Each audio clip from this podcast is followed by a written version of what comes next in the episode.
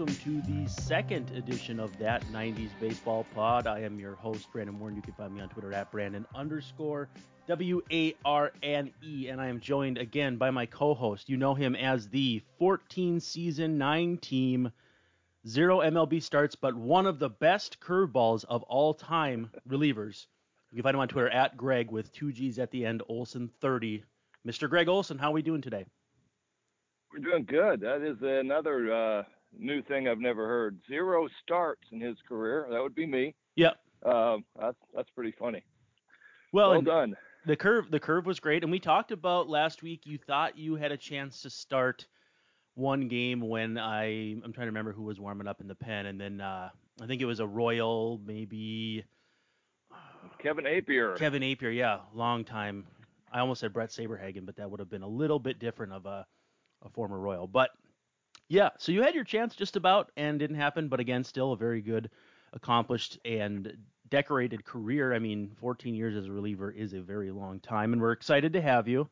If you haven't gone back and listened to the first episode, I would highly recommend it.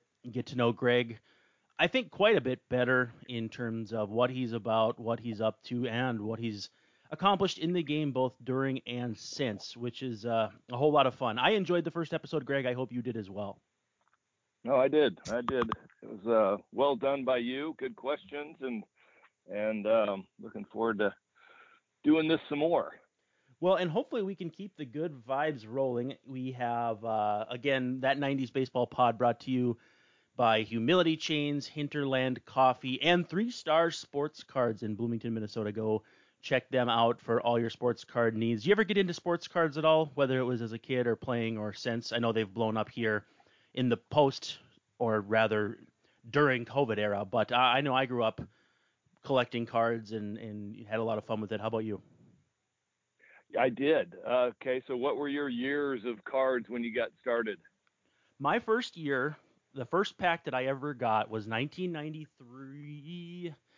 I want to say um, Donruss probably, and then okay. Uh, Topps was a big one. I, I, in fact, recently in the last couple years bought the entire 1993 Topps set. My favorite card of that one is Kirby Puckett with a huge baseball bat. Uh, I found a Derek Jeter rookie in there, which has gained value since this whole thing has popped up. But I would I would say I identify with 93 Topps maybe the most, and then Donruss from it was either 92 or 93, and I want to say it was 93. I can I can remember uh, pulling a Tim Salmon rookie card, which I thought was a pretty cool deal at the time. Yeah, very good. Okay. Um, I, I, collected as a kid, and uh, you know, vivid memories, and it was only really only Topps. Mm-hmm. Uh, back in the back in the 70s when you're 10, 11, 12, and I don't know if you get a quarter. If we got a quarter to go to the concession stand, and you could either get you know, gum or get something else. And I'd always get a pack of baseball cards and, and go rifling through it. And that was the era of, you know, the great Yankees teams of the 70s and the, mm-hmm. and the big red machine. And so always looking for a, a Johnny Bench, a Pete Rose, uh, probably a Reggie. Concep- Concepcion, Reggie. Yeah. So always looking for those guys. But, uh, I got started then Nice. Didn't really do it very much in high school, and then for some reason my roommates in college started doing it. So in '87, started, and that would have been my sophomore year in college. Started throwing together some sets, and it was mainly Don Donruss and Topps. And uh, remember the '88 set with um, Gregg Jefferies and Greenwell, and uh, mm-hmm. uh, who else did we have in that squad? Boy, they thought so they thought Jefferies was going to be a huge deal he the dude could play. It was, was, just good. you know, yeah. I mean, I, I, I always laugh now because I'll get somebody that will send me a hundred of my my Topps or was it Donruss rated rated rookie? Mm-hmm. Uh, it was my rated rookie. And they, will send me a hundred of them going, you know, hope you know, enjoy these. Um, I bought a bunch of them when you know your rookie year, and I was like, yeah, and I didn't pan out, so now they're not worth anything. So you oh, might man. as well just send them to me.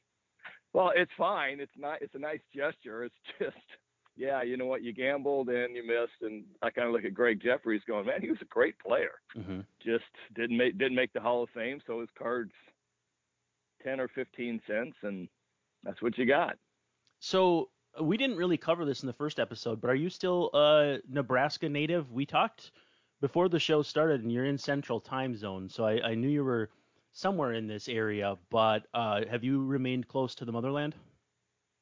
Uh, no, I actually last time of living in Nebraska was my uh, senior year in high school. Oh wow! I moved out, played played baseball at Auburn for three years, and then Maryland. Lived in Baltimore for 11, most mm-hmm. of my career there. Um, then signed with the Dodgers. Moved out to Southern California for about 20 years, and have just since uh, about three years ago moved back to Auburn, Alabama. Nice. So, uh, yeah. So you were talking about that late 70s Yankees team. Actually, my wife and I, this is a brief aside, we've been watching some of the Son of Sam documentaries on Netflix, and the contemporary to that, as as far as I recall, was ESPN had a mini series called "The Bronx Is Burning," and that was kind of um, you know what was going on with the Yankees at that time, and it was kind of a tumultuous time with Reggie and his sh- stardom and and all that going on with the boss and all that. So I think I'm gonna have to go back and watch that and um, kind of get a better grasp of the context of the time because um, it was it was an interesting time to be a Yankee, I think, in the late '70s, and probably for you as a fan watching the Yankees back then as well. Well, I was never a fan of the Yankees. It was just they were, you know, 77, 78. It was sure. the Reds, it was the Yankees, it was the Dodgers, and um, you just idolize. You know, you know, I'm forgetting the Red Sox, but uh, mm-hmm. you just idolize those guys as a 10 year old kid or a 12 year old kid that wanted to be in the major leagues. You you you watch the game of the week. So for all those young listeners out there, we didn't have Monday night baseball, Sunday night baseball. We didn't have MLB TV. We had a game of the week on Saturday and a game of the week on Sunday. And the game of the week was never, you know, the worst two teams of the league. It was the Yankees and the Dodgers. You know, obviously no interleague play back then, so right. it was the Yankees and the Red Sox or the Dodgers and the Giants, you know, some mm-hmm. great series. And so those are the only guys you, you knew to watch, man. Sure. Before before TV started breaking out a little bit, Notre Dame was the only football game in town on Saturdays, other than you, you might catch Nebraska on a you know Oklahoma game. Um, and so the only guys we ever got to watch were Yankees, Dodgers, Giants, you know, Red Sox, I can't think anybody else to be honest with you. Uh, Braves obviously had their uh, superstation, yeah. their own network in the in the uh, in the early '80s, but '70s, man, it was just the game of the week, and that was all you got. Well, and there wasn't fantasy baseball to keep people interested too. I don't think that started to pop up until uh, mid or late '80s, well, you know, right around the time you came through. So yeah, that's a, that's a well taken point that I'm sure even some of the listeners who watched 90s baseball and hopefully are interested in this podcast might not have realized how things were different even just a decade or, or slightly over a decade before that. Um, one thing I want to ask you before we get into today's topic is what was it like to see yourself on a baseball baseball card for the first time and do you recall the exact instance i'm not talking about like hey do you remember where you were when the space shuttle was launched or anything like that but do you have a, a, even a vague a vague recollection of holy smokes? I mean, for guys now it might be being in a video game or or or something like that, but back then I have to imagine being on a baseball card was was pretty cool. No, man, that was that was that was it. Um, I do. I was. Let's see. I was with my fiance. We went home after the season back to Omaha, Nebraska, and I went to visit my grandmother in Fremont, Nebraska, which is about 30 minutes northeast. And somehow I don't know how it was because we didn't have internet that I found out that you know the cards had come out um, and the new set for the next year. So it was obviously November, give or take a month. And we so we ran over to the nearest um, Walgreens or whatever it was, and I think I might have bought a box of Topps, just looking for the um, you know the uh, '89 Auburn baseball card that ended up being my rookie card, and uh, I think we found one, and and it was it was a pretty cool moment. Yeah, no question about that. Do you do you have any of the cards you collected from when you were younger? Have those all been lost to? Um, are, are they hit? Are they history now? See, for my my instance, my house flooded when I was 16, so everything that I've gotten I've gotten since I was in basically college. And I mean, I didn't have a crazy collection. I had a substantive collection, but it wasn't like I lost Kirby Puckett and Ken Griffey Jr. rookies or anything. But I, I still do have uh, plenty of cards. They're just not from back in the day, so to speak. I found, yeah, so we uh, moved to Auburn and found a shoe box, you know, real well kept, you know, conditioned. Yeah. Um, these cards were just 1975, 76, pretty much trashed, had been traded and flipped and flicked and everything else. But I did find a shoebox full of those, and that ended up being my uh, childhood collection. But uh, mm-hmm. I still have, I still have a good stack of the boxes that we collected in college. So well, yeah, well, maybe one day in the late '80s we can jump on a a video call and do a Zoom and maybe do an episode where we open packs from uh from the 90s and maybe uh, we split them up. I send you some and then uh, the winner the winner is whoever opens a Gregg Olson card first. I think that would be kind of fun. That would be entertaining. Yeah, that'd be pretty good. I I don't uh I got a couple unopened boxes. I did this did a couple of the sets of oh, the yeah. Once I got uh, into the league, I got a couple of sets of sure. 89, 90, I don't uh, I don't know if I got 93s, but have to take a look. They're harder to find now than ever before, and I don't know how much it is affecting buying up old stock, but I know new cards. I mean, Target doesn't carry them anymore because people were literally pushing over little kids to get them. So don't need to do that. Wow. But yeah, so that's it's a long way of getting to how we were gonna break down today, which was the Ripken family, and I think obviously you have experience with Ripkens at a number of levels, uh, not only Cal Jr., which is kind of the one everyone identifies with, but Cal Sr., who briefly managed the Orioles, not during your time, but was basically a mainstay in that organization for the better part of 35 years. But even Billy, you had said uh, the, you had you had told briefly a bit of Billy Ripken um, a few Billy Ripken stories last week. We're going to dive into those a bit more here in depth. But the Ripken family has obviously got to be a big part of how you remember your MLB career, especially since you started with the Orioles. Is that correct? That is absolutely correct. Um, Billy and Cal, and, and, even Cal Senior, all had, you know, some effect. Um, ranging Cal Senior, you know, we'll start with him. Um,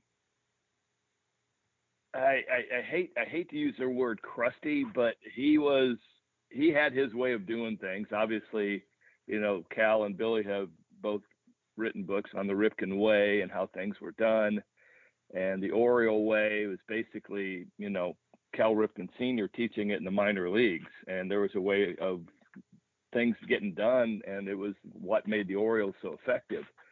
And Cal Sr., man, he had his way of doing things. And it, he's one of those guys where if you walk by and in the morning, so to try to give you guys a little bit of a what it looks like. So we get one day a week generally that's going to be a day game. And so you play six night games in a row. The day game, you get to the ballpark at about 8:30 ish, and it's hard to fall asleep after a night game. Mm-hmm. No matter what you do, it is impossible to fall asleep. So if I pitch the night before a day game, the adrenaline and everything else is I'm I'm up till two, three o'clock. You know, there's just no way to fall asleep. So there there aren't a whole lot of happy people at 8:30 or 9 a.m. in the clubhouse. And Cal Senior was one of those. Now I don't know what Cal Senior was doing, but every morning you'd go walking by him and it'd be like morning senior and it would be almost the same phrase every day, which would be what's so beat good about it. and you're just kind of like, you know, when you're a rookie and you're 22 years old and you're walking by Cal Ripken Sr., who's, you know, a legend in the organization, and that's his first retort to you. You're going, he hates me. I'm getting cut. mm-hmm. Mm-hmm. And so that was that was one of the stories I had about Tom Kelly was kind of the same thing. I, I made the mistake of saying something that was kind of comical to me, and uh, he didn't take it very well, and and I walked away going, you know, and I played in the big leagues for about eight years at that point, and I just walked away going, "Oh, he's cutting me." that was great. Nice job. Um, so Cal Senior was was great. Um, very baseball intelligent. Very. You could talk to him, but he had his way of doing things, and if you didn't do something right, he had no problem coming up and telling you after a game or the next day what you didn't do right and don't ever you know my, i made the mistake of a judgment pitch that was wrong and he came up to me the next day and he was like don't ever do that again mm. And obviously it, it cost us the game it cost us the game the night before so i had learned that lesson on the field but he reiterated it and it was it was one of those moments where there's just not a whole lot of people that can say that in a clubhouse to right. a grown man, you know, and he had zero problem doing it. And I, I appreciated it.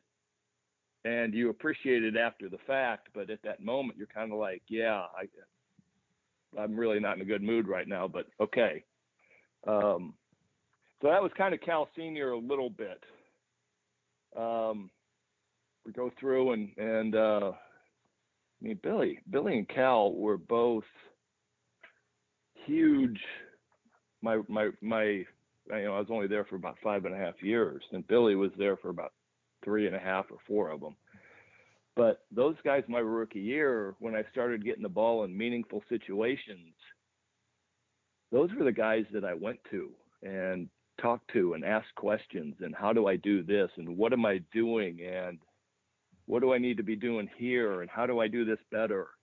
And it wasn't, you know, them teaching me how to throw a curveball. It was, you know, presence on the mound. It was just, you know, most aspects outside of the actual pitching.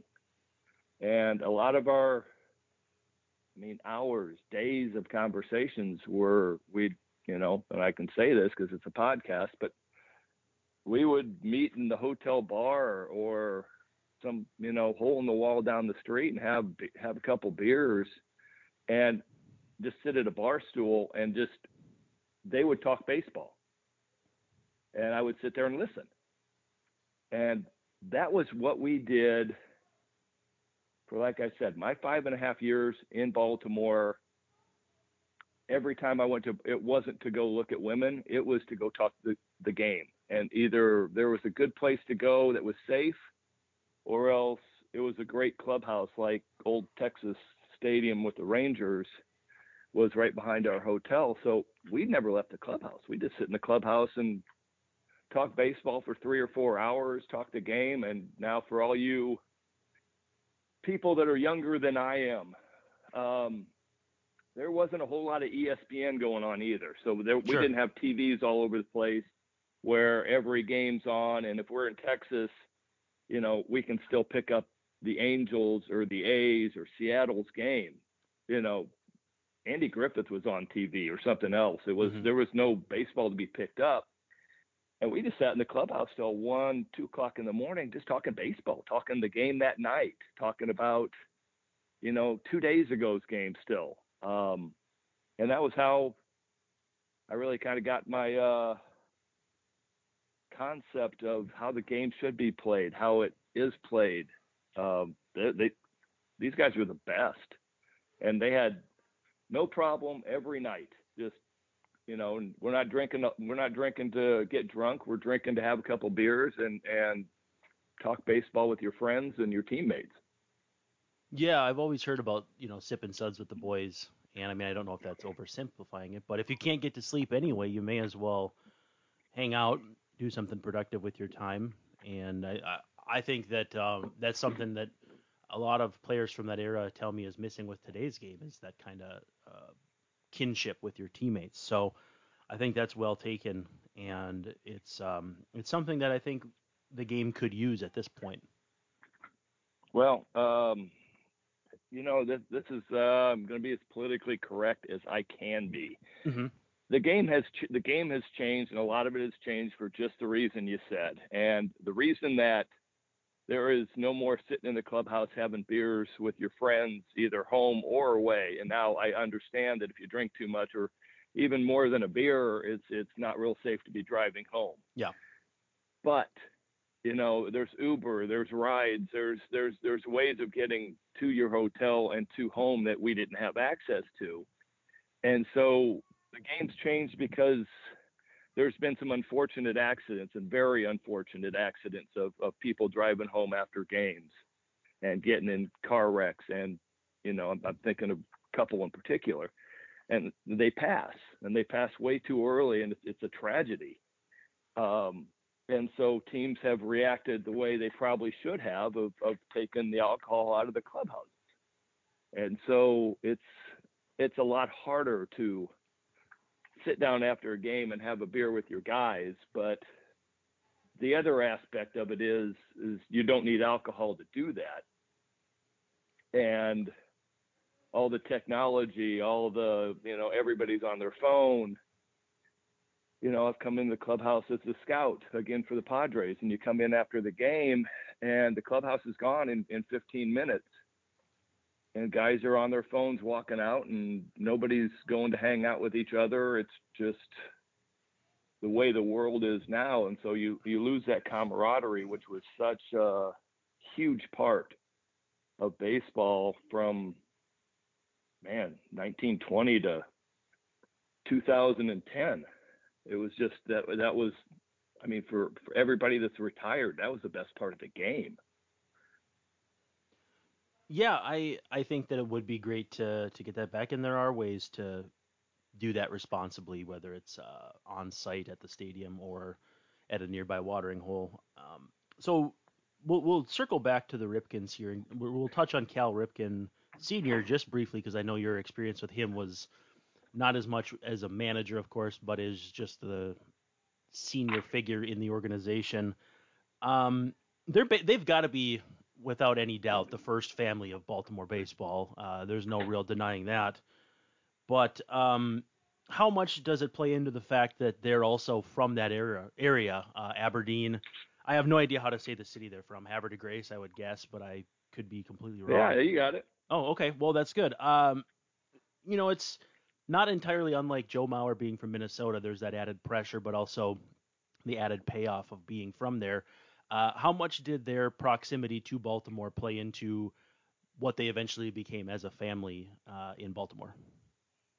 god that's a great question uh yeah i mean cal ripken was going to be cal ripken Right. you know uh i i think it probably did more for billy i would think it if the if anything cal senior was you know kind of a behind the scenes organizational figure that you know finally got out of the minor leagues and, and into the big leagues after you know however long he was in the minor leagues. But you know cal and billy were drug around minor league stadiums all over the east coast as kids. And that was because of cal senior. Uh, billy i think billy became a huge figure just because you know cal and cal senior's relative nice player um, really nice player. Just you know, I don't think he would have gotten the, the status in Baltimore if he was if he had been from Minnesota. So Cal Cal Jr. was going to be Cal Jr. No matter if he was from you know Timbuktu or wherever he was from. But it was just a nice you know, benefit of being from the area. You know, it just those guys could go home. You know, Cal Seniors or mom Vi was you know famous there. Everybody was famous there. So it was it was it was a fun part of it. But um, yeah, I, I think the only one that really benefited was Billy. Did you ever get a sense that Cal Senior wished his career had gone differently? I mean, he only played in the minors, if I recall correctly from reading a book that Cal wrote um, when I was a kid. I think a foul tip hurt his arm, and it just kind of was it for him. But then to you know, there's a few times where I think he felt kind of passed up in terms of you know um, Altobelli getting the managing job, and then he got to manage for one game, and then Earl Weaver unretired. Did, do you get the sense that he maybe had wished it had gone differently, or was he happy with how his experience in baseball had gone? You know what? He, um, I, I think it hurt him I think it did. He never talked about it, never was discussed. I never saw anything about it. Cal and Billy, you know, weren't real happy in a sense with the way things played out. But, you know, for Cal Senior or for any of them to, to say anything out loud, it wasn't it didn't happen. So yeah, Cal got Cal Senior got passed up. Um, it you know could have been different. It wasn't his fault. The 0 and 21 start. He was 0 and 6. Yep. And got taken out. You know, I got I was on that team, man. Yeah, we had we had Cal Ripken, we had Eddie Murray, and not a whole lot else. You know, so it wasn't there wasn't a whole lot he could do with with what they had. They went they went in an organizational path, you know, after the world championship of, of you know the way they drafted and and doing some things, and it just wasn't very effective. Yeah, you got Gavin Sheets, pops, and a young Mickey Tettleton, older uh, Fred Lynn. But yeah, a lot of mishmash of guys that uh, either finding their way or on their way out, which can can be a difficult road to to travel. Uh, as far as personality wise, before we move on from Cal Senior, what do you get the sense of how both of those guys turned out as compared to their dad? I mean, were they similar to him or the complete opposite? You know, if like if you have a strict parent, sometimes it results in a wild child or vice versa. Um, how do you think they were molded in their upbringing from Cal Senior, who by all accounts, you know, he sounds like he was a, a man set in his ways which is not uncommon for men built, born in the 30s. You know, they went through a lot. But um, how, how do you get the sense that they he molded their upbringing and made them who they became, not only as players but even to this day? I, you know what? That's a great question. I don't, uh, I don't see those two traveling too far off of Cal Senior. Uh, right. His path, his way of doing things. I, I think, you know, Billy and Cal are very different personalities but the way they do things, the way they handle issues and stress was identical. And you could see Cal Senior had, you know, had his fingerprints all over the way those two played baseball, the way they talked, the way they reacted. Everything was, you know, a lot of what Cal Senior did. And so they didn't fall too far apart, even though if you look at both of them, they're exact opposites as as far as I recall, you're a coach's kid, correct? I am. My so, father coached uh, high school 35 years. Yeah, that's right. You mentioned that last week. I don't know why I forgot that. Um, was was there definitely a coach's kid vibe with them that you picked up on, or was it more just uh, baseball rats who just love the game? Uh, I, I, guess I don't know how much of a difference there is, and if that's splitting hairs, um, you know, I can accept that. But did you get that coach's kid vibe from them, or do you think you ever gave that off as far as uh, who you guys were as players? Yeah, I don't know. Um, I, I don't I don't see much of a difference, and but I mean by definition, yeah, coaches coach's kid and gym rat are, are separate entities, mm-hmm. but um, in the grand scheme of it, I would think that they're they're pretty much the same. I don't I don't know too many coaches kids. If it's used in a in a good way, that aren't gym rats, that yeah. aren't first one in, last one to leave. And so, but there are gym rats that aren't coaches' kids, and then there are coaches' kids that, you know, don't fit the bill and aren't gym rats. So those guys were gym rats. They were, they loved the game. And like I said, you know, hours upon hours of sitting in the clubhouse and just discussing the baseball game of that night. Nothing else not not talking about the Rangers, not talking about the Yankees team. It was just this play here and revisiting it and how many different ways can we talk, you know, and that was what they did. And so I, I just look at them as gym rats and Cal, Cal and Billy both were first ones there, last ones to leave, could talk baseball in their sleep. Uh, just ultimately great teammates, really were. Is uh is there anything I didn't touch on Cal Senior before we move on that you'd like to get out there? I, I just want to make sure. You know, he's he's obviously not uh, as well known just because you know he's been he passed away 20 plus years ago, and was more of a like you said a behind the scenes figure. But is there anything I left out that people should know about Cal Senior? I mean, he was he, was a very kind man. It was it was a very rough exterior. So you know, I, I probably shouldn't have used crusty. I think r- rough exterior is a little bit better and kinder. Um, now you know what? It's it's I I I, I think outside of Baltimore, he's he's not thought of a lot just because of you know with Cal and Billy both being out of the limelight for the most part you know, you don't think about their father, but uh, he's he's thought about quite a bit and thought highly of in, in the Baltimore area. And uh, like I said, very good man. So correct me if I'm wrong, but the perception I got last week was that whether it was right away or later on in your career, you maybe had um, identified or vibed more with Billy than Cal Cal Jr. Is is that a good assessment, or was it just uh, you know, like you talked about Buffalo in '95 where you guys were together. Was that more of a um, uh, of the essence because you were together? You know, how are your relationships different with the brothers? Oh man, I no, I, I vibe with both of them. Uh, okay. Cal. So I, I I hurt my elbow in '93, and the Orioles didn't handle it very well, at least in my opinion. And so I I signed with the Braves. Well, about a year. Oh man, it was about a year before that. Cal had, you know, Cal's house in Baltimore was iconic. Was, everybody knew where he lived, and you could you could give directions off of Cal's house. It was like, you know, those old funny country um, shows where they're going, okay, go up to where old man McDonald's farm burned down and turn yeah. right. You know, you, you could go go to Cal's house and go here, and everybody had a pretty good concept of where it was. So I think it was 91, 92 ish. Cal added a basketball or three quarters basketball court to the side of his house. And no, this is the kind of guy Cal is.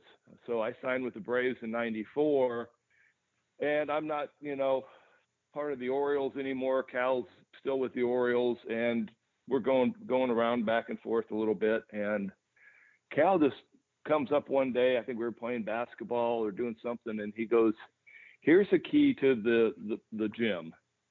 And it had its own little gate off the off the back side. And he goes, Here's the gate code, here's the key to the, the you know, the gym. He goes, Whenever you need to come and go work out and do anything you need, this is yours.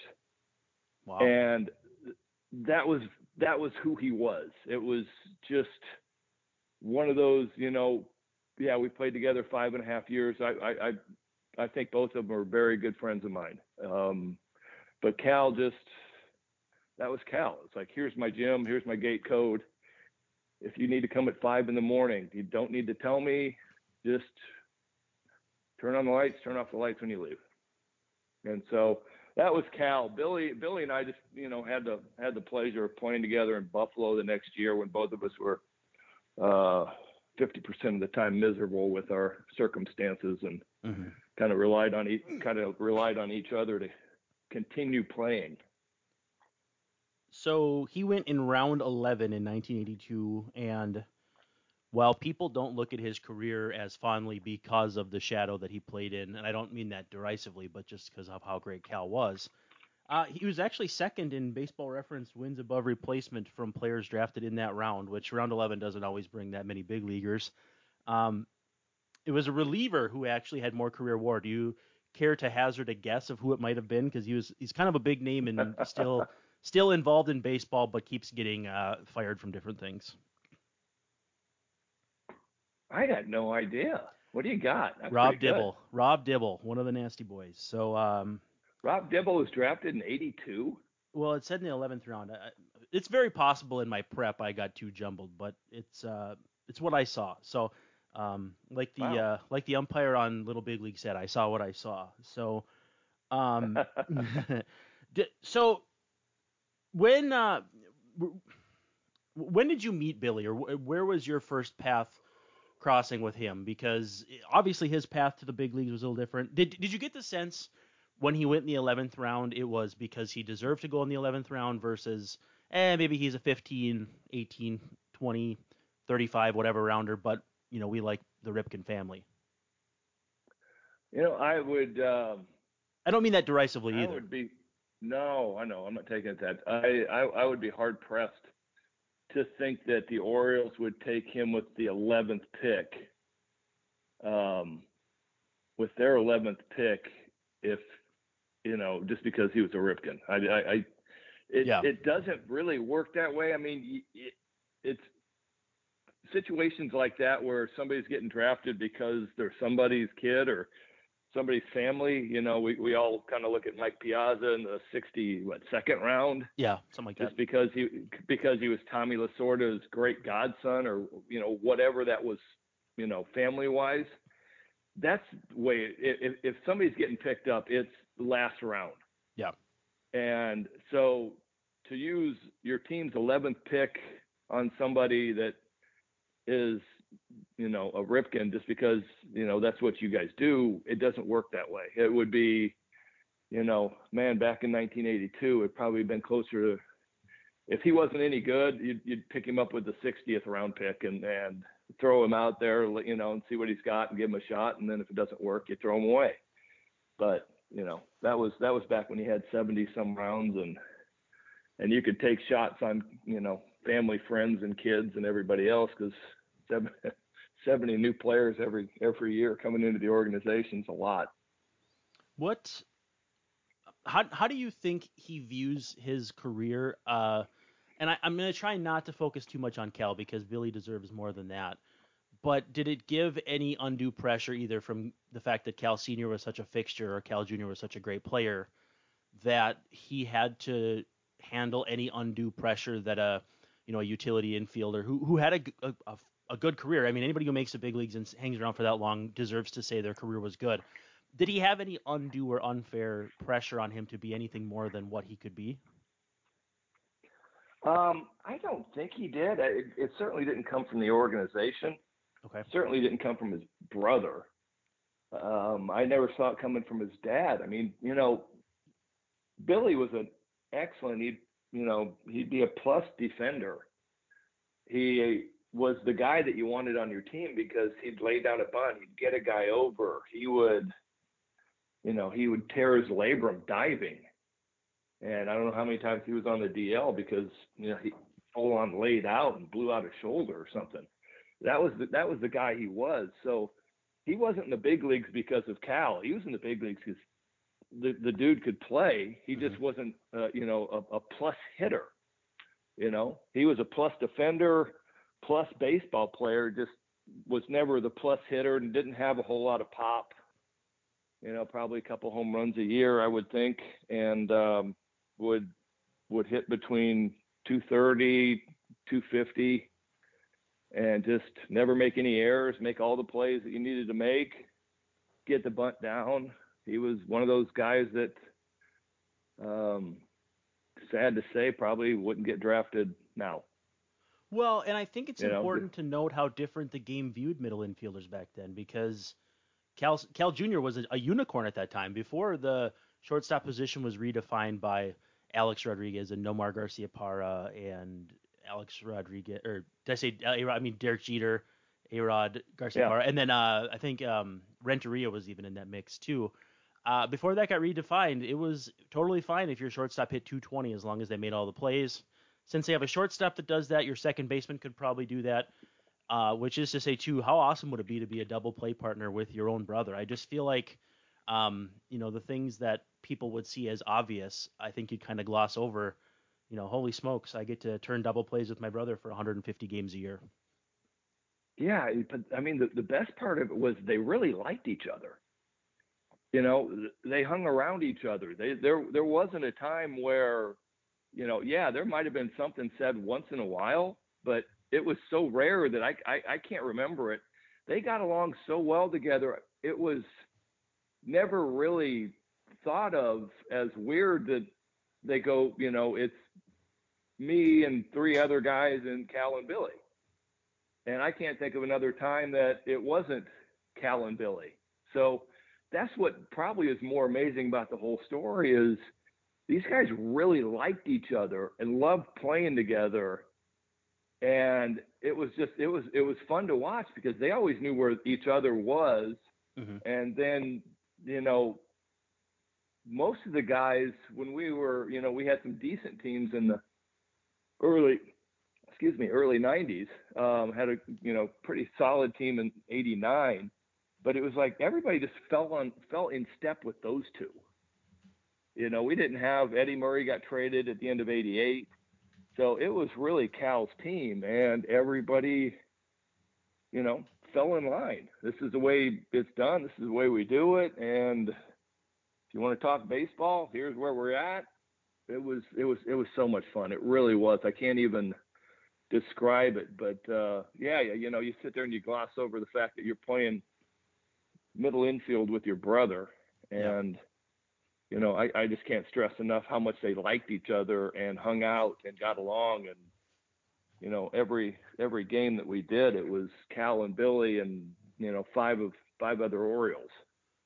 without throwing anybody under the bus, did you observe any brother to brother? Relationships during that era that were different than that. I'm thinking, you know, Ozzie Canseco, Chris Gwynn, Dan McGwire wouldn't have been as much because he played football, but um, even Craig Griffey, you know, got drafted by the I think it was the Mariners, but didn't really do much. Uh, did you see different brothers react differently and maybe give you more of an appreciation for how how these guys could balance such a disparity in what they were on the field versus off it? Oh man, I, I had a set of brothers I played with in high school that were, you know, opposites that were just far enough apart that it was, you know, they didn't really hang out together. I, I can't think of. I'm running through it. If I've had another set of brothers, you know, I think it would have been a unique, extremely unique situation for you know Griffey Jr. and Senior. Yeah, yeah. That would have been. I mean. you know, it's fun because I'm sitting there and, and I, I can say I, I'm so old that I played with a father and the son on, on the same team, batting back to back, and wow. you know, running through it and going, yeah, I faced Bob Boone and then Bret Boone and then Aaron Boone, mm-hmm. you know, and it, so I, I can't really think of a set of brothers that gave me an example of how it should be other than those two. I just found it fascinating. There, there wasn't really you know, I, I don't know how detrimental it would have been if Cal's going, okay, you know, him and Billy aren't getting along. I'm going over here. You know, who wants to go have a drink with me over here after the game? And Billy's doing the same thing and taking his boys. How detrimental that would have been. Yeah. And but I don't think that there was ever a day where they were like that. Now you're running me through some things I've never even thought of. I hope that's a good thing. I hope that's a good thing. It is. No, it's very good. So, and I read this, but I don't know how reputable it was, that um, when Cal Sr. was let go, Billy switched to Cal Sr.'s numbers because he couldn't bear to watch somebody else possibly wear it. Um, one, if that's true, does that kind of say what kind of guy Billy is? Um, and two, I guess, did it actually happen that you know of? I don't know if it happened. Um, I think it was from three to seven, from number three to number seven, but I'm not sure about that. I don't. Well, I'm, I'm trying to think. This Cal Senior came back to us as the coach the next year, I think. Un, yeah, it was. I think it was in '90. I don't think it was '89. Okay.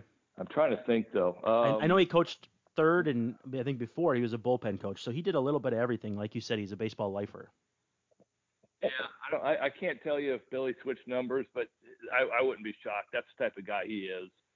Um, you know, he had he had your back. He was just yeah, he was that type of guy. I could see him. I could see him doing that because you know we we talked about you know what kind of uh, I guess coaches' kids these guys were. They they loved their dad, and if their dad told them, you know, unlike my son's my son right now is 18 and got it all figured out. Cal Senior told Cal Senior told Cal Junior, hey, you know, you need to stick your finger out in your glove when you're doing a backhand. I think Junior would have probably said why and then started working on it. You know, so that that's the that's the way they looked at their dad. I think that's the right balance, though. Not uh, a deference in the way where you don't want to be part of the conversation, but at the same time being a good enough learner and um, having enough character to understand that somebody who's smarter than you is telling you what to do. Yep, but that's I mean that's the way they looked at their dad, even when they're you know, 28 and 26, and both in the big leagues, and he's, you know, he's a big league coach. Yeah. That's the way they looked at their dad. So I want to talk about Buffalo in '95 before we jump to Cal Junior.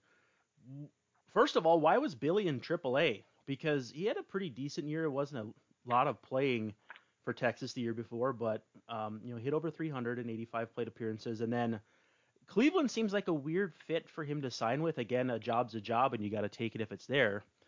But I want to say he'd be behind Vizquel, Baerga, and maybe Travis Fryman for infield spots. Uh, maybe Alvaro Espinoza for utility. I'm, I'm trying to remember who all would be on those teams, but um, it seems like a weird fit for him. But at the same time, too, it's probably going to make for good stories for us here for the next few minutes. Um, you know what? So the story of I think I think the '95 team ended up winning the championship. It was a really good team, but what John Hart, who the general manager was, he went while everybody's on strike. So we're on strike. There's a whole bunch of guys that you know didn't have great years. I knew um, from my side of it, I had I had a bad year in '94. So I knew that I was going to be in the middle of just a huge glut of free agency as soon as the strike ended. Mm-hmm. And so everybody else, I assumed if they were intelligent, knew the same thing. They weren't going to sit around and you're going to be a, a, a C level free agent and think that you're going to get picked up before camp starts or, you know, the season camp starts and then the season starts real quick and who knows what's going to happen. If you're a C level free agent, you might be sitting there till May, June. So John Hart, in his wisdom, went out and signed a whole bunch of guys like Billy, me, um, Joe Klink. Mm-hmm. I'm trying to think. Uh, we had we were just boat loaded in guys that were major league guys. Torey Lovullo.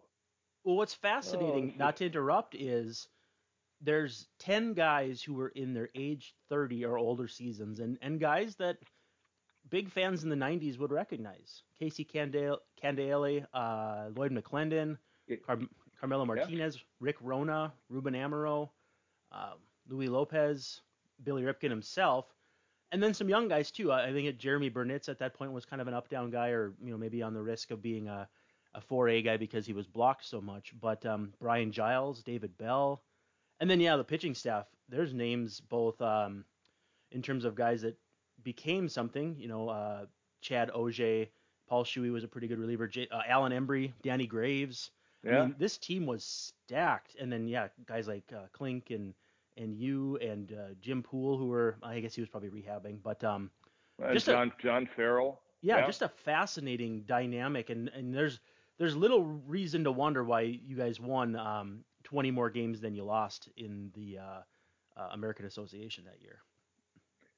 Yeah, and so we had, you know, like you said, we had a group of young guys, uh, uh, Giles and Embree and Ogea, and then a bunch of old guys that were trying to find a good spot to land. Everybody knew Cleveland was going to be good, and yeah, there wasn't a whole lot of spots, but I mean, from from my aspect, I was looking at it and going, you know, they had uh, Cleveland had Jose Mesa and a couple other guys, Assenmacher mm-hmm. a couple of guys that had you know very short time in closing games, and and Mesa had very little to no time. So I was looking at it going, man, if I can get myself right, I can be closing from the AL champion. Yeah. And um, you know, and my gamble did not pay off because who knew that Mesa was going to have 50 saves and do what he did that year. But that was why I jumped in because it was I was looking at it going, you know, I played with Jose Mesa in Baltimore, he wasn't that good in you know three years ago, four years ago. Why am I going to think now he's going to be able to close for the '95 Indians? Right.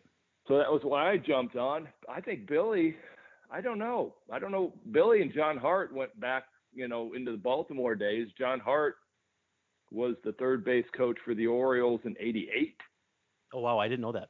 I, I believe, yeah. There's a there's a John Hart story in there. Um, John Hart was selling weight equipment and was on a plane flight with one of the GMs for the Orioles back in mid 80s, and I can't. I want to say Roland Hemond, but I don't think that's it. That's a that's and, a name though that we'll have to talk about sometime. Roland Hemond? I think John so. Hart? Well, both obviously. Roland Hemond.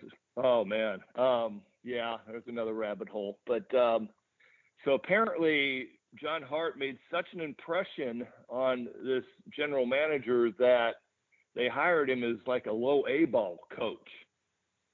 And John Hart made his way up and, and he was he was on the he was the 88 third base coach, I believe, when I got there. And then I don't know where he went after 88, but you know, next thing I know, 95, he's the general manager of the Indians. So that was that was where Billy and John Hart started. I don't know if that had an effect on it or if John Hart told him that, you know, somebody might be hurt. Who knows what we got? But so that's where Billy and I ended up in 95 Buffalo, you know, making sure that each other, each of us got on the same plane that was going to wherever we were playing.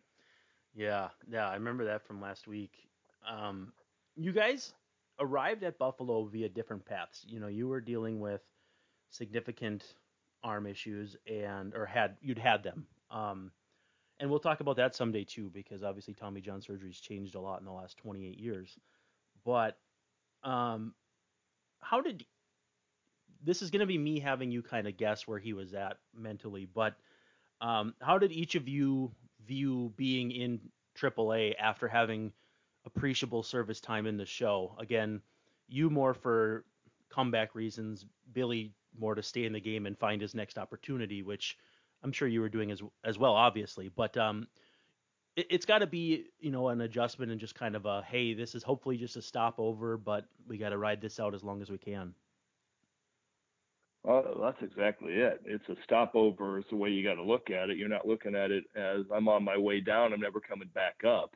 Um, and you know the games feel like they don't mean as much when you're down there. So now you got to make it a personal a personal vendetta to come back to the big leagues, however you can get there. So you're trying to find an organization or a stop. And for me, it was, you know, that bullpen's wide open in Cleveland, and they're going to be a good offensive team. They're going to need help. And I don't know why Billy. I never never did find out why Billy, you know, went there with you know, like you said, Vizquel and Baerga. It's a pretty solid middle infield. And Billy mm-hmm. wasn't much of a third base Billy didn't uh, get over to third base a whole lot. He was more of a second shortstop. Yeah. Um, but you know, it, it was it was just like I said, it was it was hard. It's it's hard to go from the major leagues to the minor leagues, knowing it's because of your play.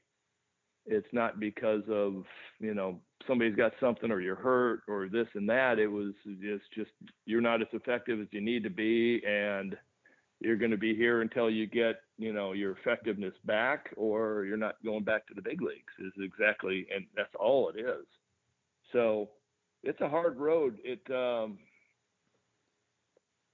you hope you got a guy or two that you can hang out with that you can commiserate because it just man you go from the you go from the best place in the world to play which is whatever city you're playing in in the big leagues mm-hmm. to one step below that and you're you know carrying your own suitcases and you got 5:30 a.m. flights and you're playing you know you're playing somewhere at 7 you know 7 p.m. after flying all morning and um just a harder road so I don't know where Billy's head was at I know you know like I said we were both checking out flights as we were walking down the the concourse of whatever airport we were in going, hey, there's a flight to Baltimore. And, and Billy would be like, don't let me get on it. I was like, all right, I got you. You know, or me, it'd be, you know, something might be jokingly Omaha. Yeah. If we weren't going to play there. Um, but that's just, uh, that's just baseball. You know, you get, you play that night and you're all locked in and do whatever you can do to win that game that night and, and play your best. And then next morning or the next day you might be on a you know in a concourse somewhere else going all right going to oklahoma city now and keep me off this plane. Uh, I, I, had a podcast with a former twins pitcher cole devries and he described the minor leagues as kind of weird because yeah you want to, your team to play well but playing in the playoffs means you're finding somewhere else to live and not getting paid. And so um, you know, it's fun to win championships down there, but it isn't maybe the the number one thing for guys who can't afford their own way, uh, especially Cole as an undrafted free agent. But also, too, the guys you're competing with are also the guys you're competing against for spots in the big leagues. Um, especially, especially, you know, you, you might be friends with the outfielders if you're an outfielder, but when the call comes down that they need somebody, that might be the guy that gets it over you. Um, for you especially, though, how difficult was it to be maybe not a mentor necessarily because I don't want to say that you had to be that, but even to just be a good teammate for a guy like uh, you know Alan Embree who's got a sub one ERA and is just blazing a path through there and uh, you know eventually becomes a pretty good big league reliever. Or uh, you know Paul Shuey had a really nice year and eventually becomes a, a fairly accomplished big league reliever. Or Jason Grimsley who pitched forever. Um, how, how hard is that? I mean, it's a character thing, I'm sure, and it's a a human thing, but it's probably not the easiest thing. No, um, it's it's a character thing. It is. You can uh, you can go both ways. I've had guys go both ways. You know, the guys in the big leagues will be a little bit more open to sharing because you know you're helping my team win, and at some point, man, everybody's had somebody help them. Mm-hmm. They really have. So it's it's hard. It's hard to sit there and go, I'm not going to give you information because you might get called up in front of me. You know, it's just it. I don't know why baseball's so good about that. That you you share, you pass it down, you pay it forward, whatever whatever it is. And I can't think of one guy that ever didn't talk to me. Mm-hmm. You know, even guys even guys on other teams. I mean, I, I went up to Jeff Reardon and was asking him questions just because I didn't have a I didn't have a closer when I was in the big leagues in '89 as a rookie, and I feel like I'm drinking out of a fire hose, and I didn't have you know a closer to go, hey, you know, am I supposed to be just so nervous that I'm about to throw up and like about the eighth inning? He goes, yeah, that's normal. I'm like, oh, good. I was getting worried. Um, so now, guys, it's just it's one of the great parts of the game. Guys share, and so I, I had no problem with Embree, Shuey. The guys that maybe don't want to share won't just offer information. Mm-hmm. You know, um, but if you're asked, it's it's a hundred percent. You'll you know you, you give what you got. It's just the guys that necessarily are, are kind of playing the game that you talked about, where you're helping somebody that you're in competition with those guys just might not be as willing to offer help. You know what I'm saying? Yeah, yeah, that makes sense. Um, when when did we're gonna shift to Cal here for the last 15 minutes or so? When did um when did you first become aware of Cal's Junior? Because when he debuted in the big leagues, I want to say you were probably about 15 years old, so obviously a fan slash sophomore freshman in high school, um, and obviously have no idea that someday would be your teammate for uh, half decade or so. But um, when were you first aware, and what were your first impressions of him? I really wasn't. Um, you know, it's funny. I go back to the days where I was I was getting ready to get drafted, and we're you know playing in Auburn, and had a guy that was a teammate that came from Baltimore named John Gast. Good, good, good dude. You know, he was a freshman. I was a junior, and he knew exactly where Baltimore was. A huge Orioles fan and he knew where Balt I mean where Baltimore was on the draft. So he's like going, "You're going to Baltimore. You're going to Baltimore." And he started telling me about Cal Ripken Jr. And just for you know the sake of giving him grief back, I was like, "I'm not going to Baltimore. I don't care. Baltimore stinks." You know, obviously Baltimore was 0 tw- Baltimore was 0 21 to start that season. So I had a little bit of um, grief that I could give back. Mm-hmm. But I, I really didn't know a whole lot about Cal Ripken until I actually got there, met him in person, saw the way he went about his business on a day-to-day basis. Um, there's just there's there's nothing that's been said about him that that isn't true. He's a great guy. He's a great teammate. He works harder than everybody else. He's like a giant kid that just wants to. Everything everything was a game.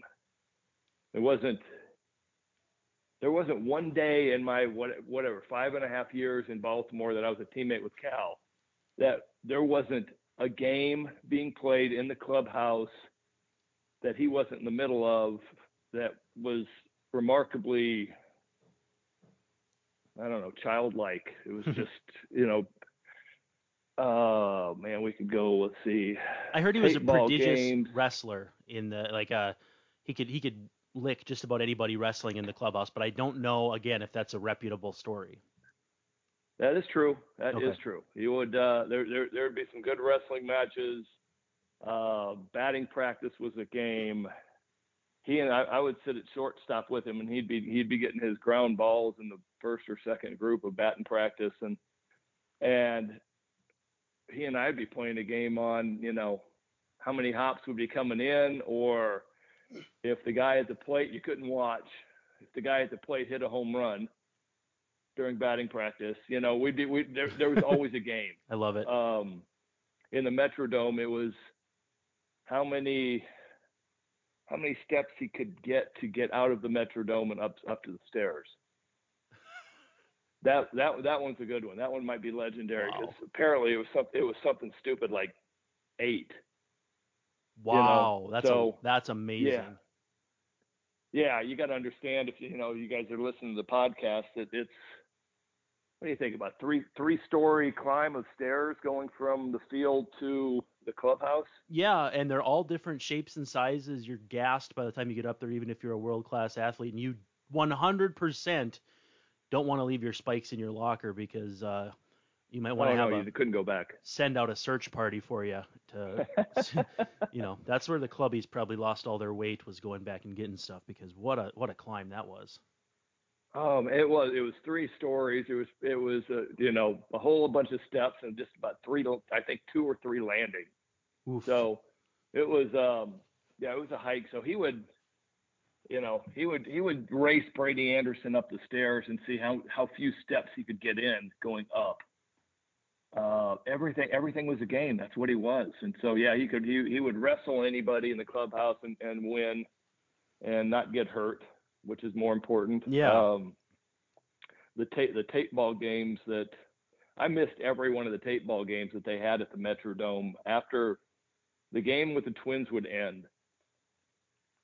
And most of the boys that would stay around knew that they had just to wait until the Metrodome cleared out and anybody that was doing any cleaning or security guarding or anything had left.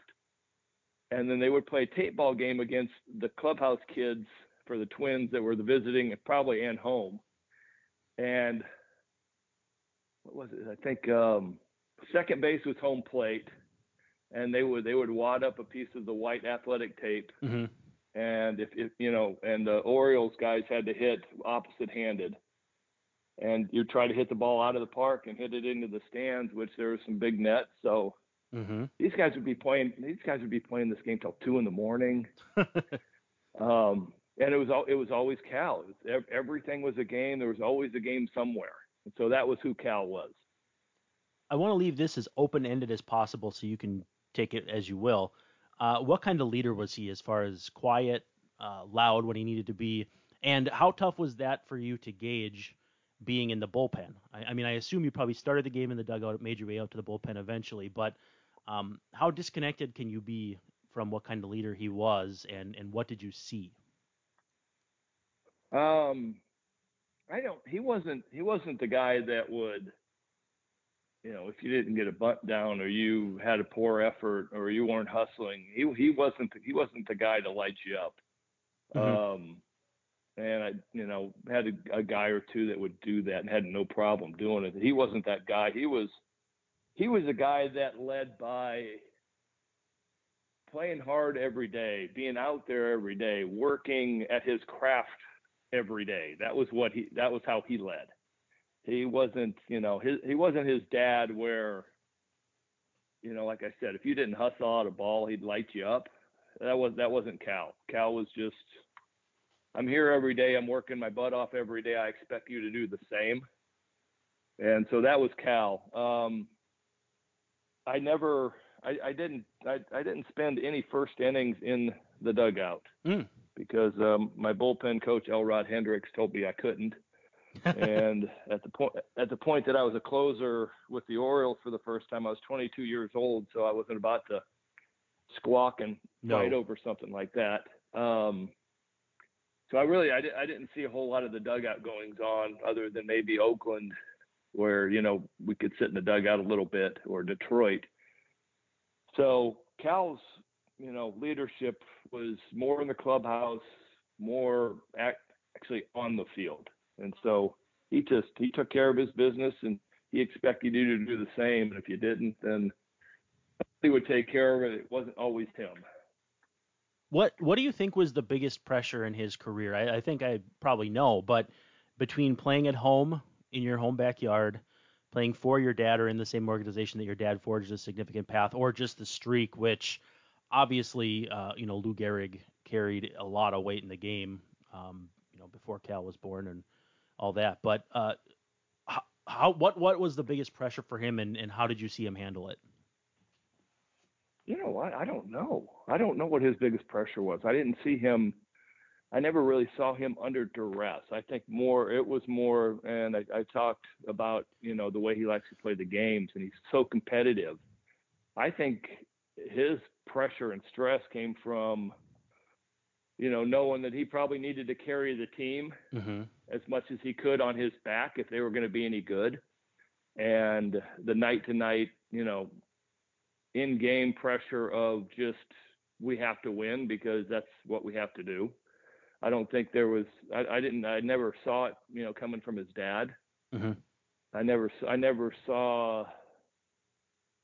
I never saw any stress from the streak. You know, I mean, I, I I saw him get hurt once or twice where it was it became a in jeopardy thing, but I never saw him stressed out or taking the stress out on like a trainer for not getting him completely ready. You know what I'm saying? Yeah, yeah. When we won't I'm not going to belabor a lot of the points on Cal that people might expect because, um, you know, when the when the streak stopped, you guys weren't teammates anymore. It sounds like you guys may have still been close, of course, but um, th- there'll be a lot of things that we can maybe touch on again another time as far as uh, the towards the end of his career. You know, moving to third base for, I want to say it was Manny Alexander, but I can't say for sure.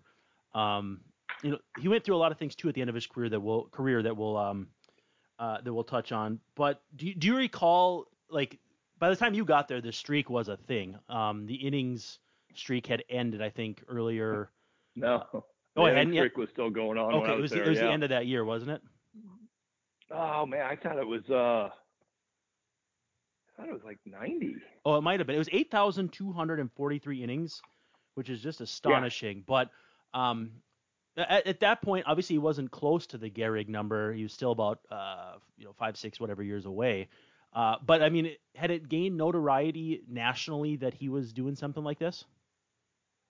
Um, I think it was discussed a little bit, you know, yeah. and a lot of it was it was kind of comical. I mean, yeah, he was the MVP in '91 for our last place team, which didn't happen very often. Right.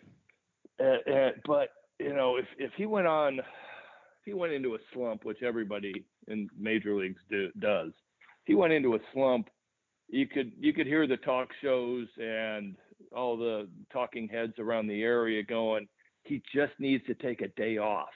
This streak is stupid. And I'm just going, you know what? He can go over 20, but what he means to the team on the field at shortstop is more than his over 4. Right. And so it was it was kind of comical to listen to because that's what a lot of the Baltimore talking heads and, and some of the the the call-in shows would be like, if he would just take a day off, this is just stupid. You know, that was that was what the streak was kind of going at when I was there. Nobody nobody thought it a great idea. Everybody thought it was, you know, just gonna blow out at some point and, and he's never gonna reach that number and he right. ends up getting to it and I think September of '95 while I was in Kansas City. Mm-hmm. Yep, that sounds right. Um, two quick ones before I let you go. How how have you guys kept up, both you and uh, Cal and Billy, since leaving the game? Because you know you said you still consider them friends. I assume you keep up uh, on a fairly regular basis. Yeah. Um, well, you know, we just I, I haven't talked to Billy for a while. I've, we had 89 reunion. We had a 90. Orioles do a nice job of having reunions for mm-hmm. something. So 92, we had the reunion for Camden Yards. Um, so there'll be something that you know every other year. Now that COVID, I don't know, but every other year we'd end up going back, and I'd see Cal and Billy, and we'd catch up, and it'd be like old times. But Cal and I um, talked a little bit earlier this year. I was I, I had prostate cancer. Yeah, I saw something and, that. I, I am sorry to hear that. Yeah, uh, it's all right. I had um, I had the prostate removed in late April, and have uh, already taken the test and then it cancer free. But awesome. Cal had almost a year before had um, the same thing. Had his prostate numbers, the PSA numbers go up, and so he and I touched base a couple times because he had gone through and got the procedure done. And he was just he was helping me out and we talked for about an hour and he was just like he was when he played very analytical and mm-hmm. you know done his research and thought everything out and and um so we've talked a little bit since then. Uh he's just man, when you play with guys like that it, it you don't always stay in touch. Baseball guys don't stay in touch very well. We kind of mm-hmm. get out of the game and unless you see guys on a regular basis then you don't really uh, you know check in all the time. But when you see them after a year or two years it's it's the same thing. You know nothing nothing changes. You check in you ask how their kids are. And you know it's like you just kind of pick right back up. I love it. Well last thing we got before we let you go for the the week here how how surprised were you that cal wasn't a unanimous hall of famer i mean i I, I don't get all tied up in that, but at the same time too, I feel like you know obviously Mariano Rivera was the first one. If anybody was going to be one from that era, Cal to me kind of feels like it would have been the right move to to have happen. Uh, that you know that that part of the the Hall of Fame stuff, I, I really I hate. I absolutely hate that somebody mm-hmm. feels like, oh, you know what, we can't have a unanimous Hall of Famer, so I'm not make I'm I'm I'm going to take it upon myself it's like just make your vote. Who's yeah. a Hall of Famer? Who's not a Hall of Famer? Mm-hmm. You know, most of these guys, Rivera deserves to be a Hall of Famer. Cal deserves 100%. Yep. I just, it's just some of the stuff that goes on behind the scenes. I think uh, that'd be kind of fun to. Uh, you know what? Give me the uh, get off my lawn, get off my lawn, guy speech here. And yeah. you know what? If I find find out you didn't vote for um, Craig Biggio because he didn't talk to you after one game, you know what? You just lost your vote. You're done. You're out. Yep. Smack him upside. You know, head. something like something. Yeah, something like that'd be really fun. You just that's a two-year hiatus. You're out. Yeah. You know, just to Paul Molitor or any of those guys mm-hmm. that doesn't get voted in right away. It's like going, you're out. I'm sorry, you lost your vote for being stupid. But again, there I go down my uh, down my get off my lawn thing. Well, we won't let you go too far down that rabbit hole this week. Maybe next week we will. I'm still working through some ideas as far as what right. we're going to do. And so uh, thank you again to Hinterland Coffee, Three Star Sports Cards, and Humility Chains for sponsoring the show powered by Access Twins. Uh, again, thank you so much for a, a great episode this week, Gregg. Uh, the Ripken family has given a lot to the game, and I think it was only fitting that we gave them a little over an hour of uh, love because uh, they they're, they're just that they impressive. They're that impressive. So yeah. again, um, thank you so much, really and we'll be in touch. We'll talk again soon. And so until next time, thank you for listening to that '90s baseball pod with Brandon Warne and Gregg Olson.